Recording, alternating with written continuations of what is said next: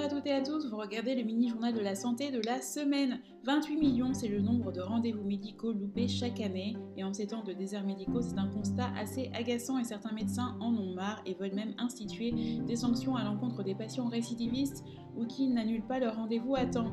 Des dépassements d'honoraires sont évoqués.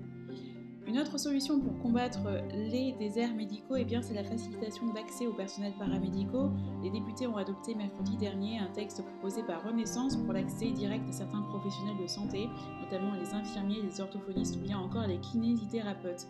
Une proposition qui pour l'instant fait grincer des dents certains médecins. Santé mentale et Covid, et bien Santé publique France vient tout juste de publier une synthèse des résultats de trois enquêtes réalisées en 2020 pour évaluer l'impact de la pandémie de Covid-19 sur la santé mentale des travailleurs et sans surprise, et bien, le rapport indique que la pandémie a eu un effet négatif sur la santé mentale des travailleurs et cela pourrait être expliqué en partie par les nouvelles organisations de travail pas toujours évidentes. À l'étranger, quelques nouvelles. Au Canada, les conclusions du Centre canadien sur les dépendances ne vont pas plaire à tout le monde.